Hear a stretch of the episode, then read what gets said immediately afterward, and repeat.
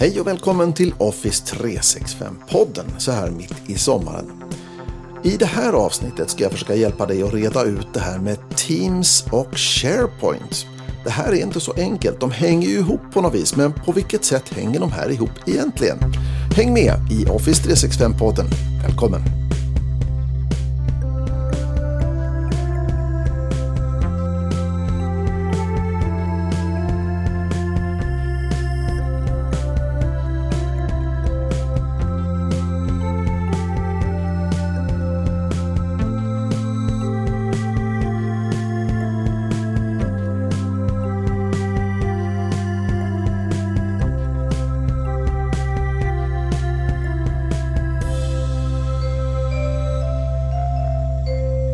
Häromveckan var jag på uppdrag och då träffade jag en kvinna som sa någonting intressant. Hon pratade om SharePoint-sajterna som man kan skapa i SharePoint och då pratade hon om kommunikationssajter och Teams-sajter. Och det där gnager ju mig då som gammal SharePoint-pedagog. Tänker nej, nej, Teams-sajt heter det inte, det heter Team-sajt. Men jag förstår ju hur enkelt det är att göra den kopplingen. Därför att vi har ju någonting som heter Microsoft Teams också. Jag förstår ju att det här kan virra till det jag tänkte att vi skulle ta och gå igenom hur de här två tjänsterna hänger ihop. Microsoft Teams och SharePoint. Och vad vi kommer att prata om det är naturligtvis vad är Teams för någonting? Vad är SharePoint för någonting? Vad är en SharePoint-sajt för något? Vad är den bakomliggande Microsoft 365-gruppen som används för behörigheter? Vi ska också prata om definitionen av ett team och så ska vi prata om kanaler och så ska vi kika lite grann på saker som behörigheter och hur de hänger ihop när team och sajt är länkade samman. Så vi kan väl börja med definitionen på vad Teams är för någonting. Ja, Teams är en tjänst ifrån Microsoft. Eh, den lanserades i mars 2017. Den har fyllt fem år, hurra, hurra, hurra. Eh, och den här ersatte en gammal tjänst som hette Skype for Business i Microsofts molntjänster. Dessförinnan så fanns det en produkt då som hette Microsoft Lync och dessförinnan så hette produkten Office Communication Server. Men då har vi gått så långt tillbaka i tiden så att då var inte molnet riktigt aktuellt. SharePoint då? Den har funnits väsentligt längre. SharePoint är en serverprodukt från Microsoft som lanserades 2001. Eh, den har gått igenom ett antal iterationer sedan dess då, så att det är liksom SharePoint 2001, 2003, 2007, 2010, 2013 etc. etc. Och den fortsätter att utvecklas naturligtvis. SharePoint Online däremot, det är en tjänst ifrån Microsoft. Och SharePoint Online den lanserades som en tjänst som hette BPOS eller Business Productivity Online Suite. Och det här var på SharePoint 2007-tiden när Microsoft började länka ihop det här med de övriga produkterna som Exchange och så vidare då, då man bytte namn på det till Office 365. Ja, det var då som jag började bli intresserad av den här produkten. Det är så som jag brukar förklara i alla fall. Att eh, jag tyckte nog inte att Business Productivity Online Suite var så mycket att hänga julgran. Men Office 365 däremot, mm, det var intressant. Så det var i Office 365 som jag bekantade mig på allvar då med SharePoint Online. I SharePoint Online så har man någonting som vi kallar för SharePoint-sajter. SharePoint-sajter det finns det många varianter på. Det finns många såna här mallar för sajter och så vidare. Då. Men de två som är enkelt att skapa för dina användare, användarna som finns i din organisation, eh, de kallas då för kommunikationssajt och teamsajt. En teamsajt, den har ju ingenting med Microsoft Teams att göra egentligen. Därför att det har ju funnits mycket, mycket längre än vad Microsoft Teams har funnits. Men det är ju ändå så att när vi skapar ett team i Microsoft Teams så skapas det ju en SharePoint-sajt i bakändan på den som hanterar alla våra dokument och sådana saker. Så när vi laddar upp en fil i Teams, ja då är den här tjänsten SharePoint Online som tar hand om dokumentet åt mig. Den sajten som skapas för varje team som jag drar igång, det är faktiskt en team-sajt. Så man förstår ju den här kopplingen då. När jag skapar ett team så får jag en team-sajt. Borde det då kanske inte vara Teams. Det här blir väldigt, väldigt förvirrande väldigt, väldigt fort. Det hade varit smartare om Microsoft att ha ett annat namn, en kollaborationssajt eller något sånt där. Men det kanske inte är så väsentligt egentligen, vad vet jag.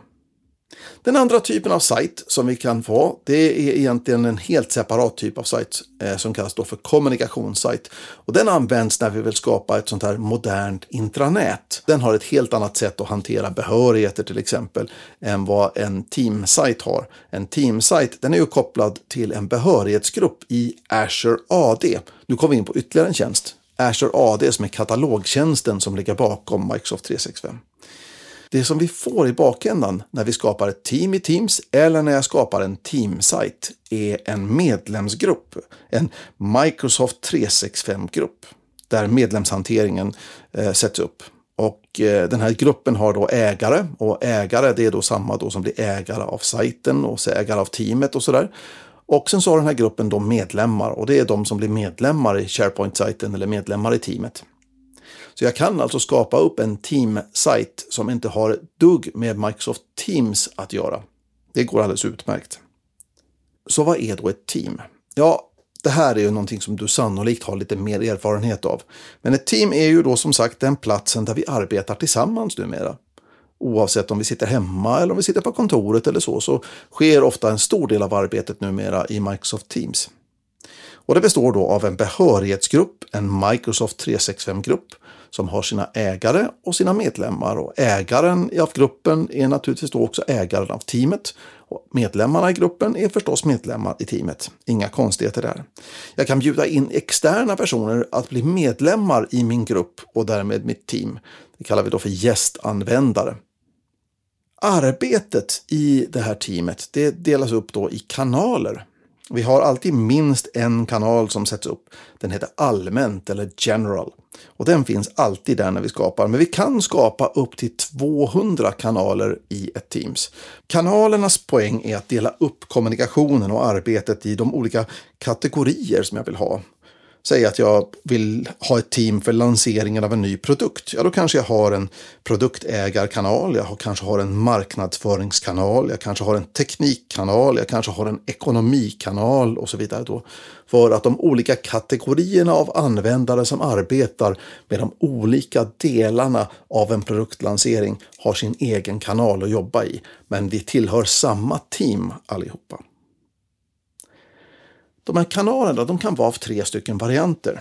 Vi kan ha standardkanaler, det är den vanligaste kanalen. Alla medlemmar i teamet kommer åt innehållet och diskussionerna.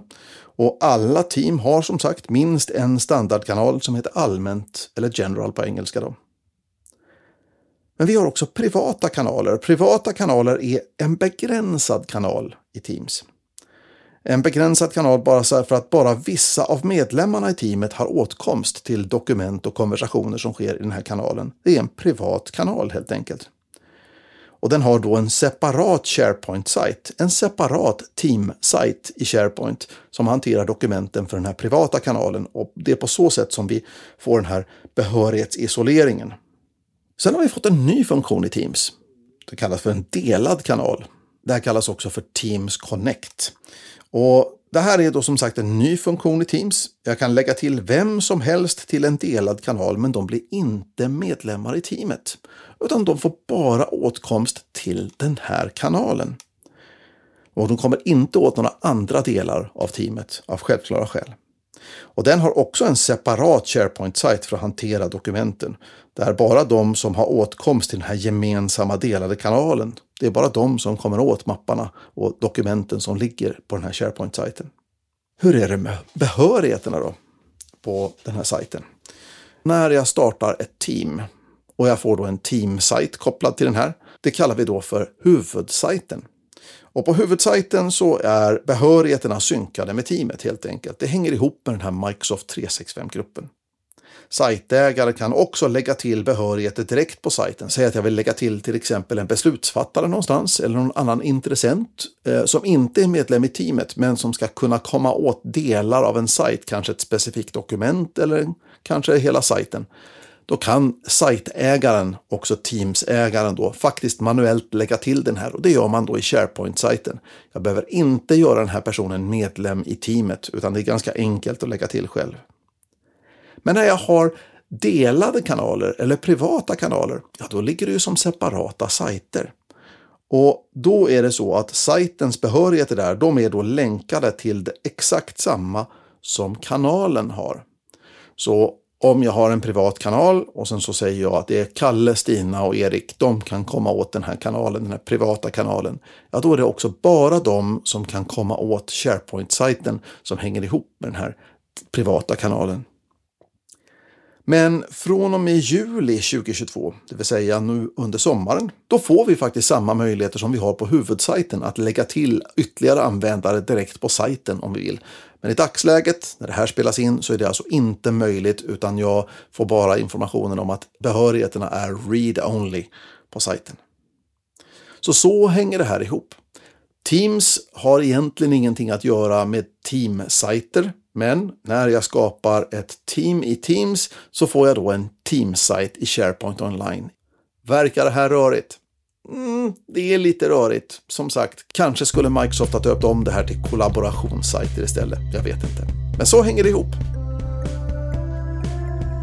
Och det var faktiskt allt för Office 365-podden för den här gången. I nästa avsnitt så ska vi prata om den här nya hybrida arbetssituationen vi befinner oss i just nu. Pandemin är typ över, eller? Och vi har återupptäckt att vi faktiskt trivs med att arbeta tillsammans. Men vi har också upptäckt att vi kan arbeta mer flexibelt. Borde vi därför kanske återvända till kontoren med lite mer klokhet? Häng med nästa gång. Tack för att du har lyssnat. Ha en riktigt trevlig sommar. Hej då!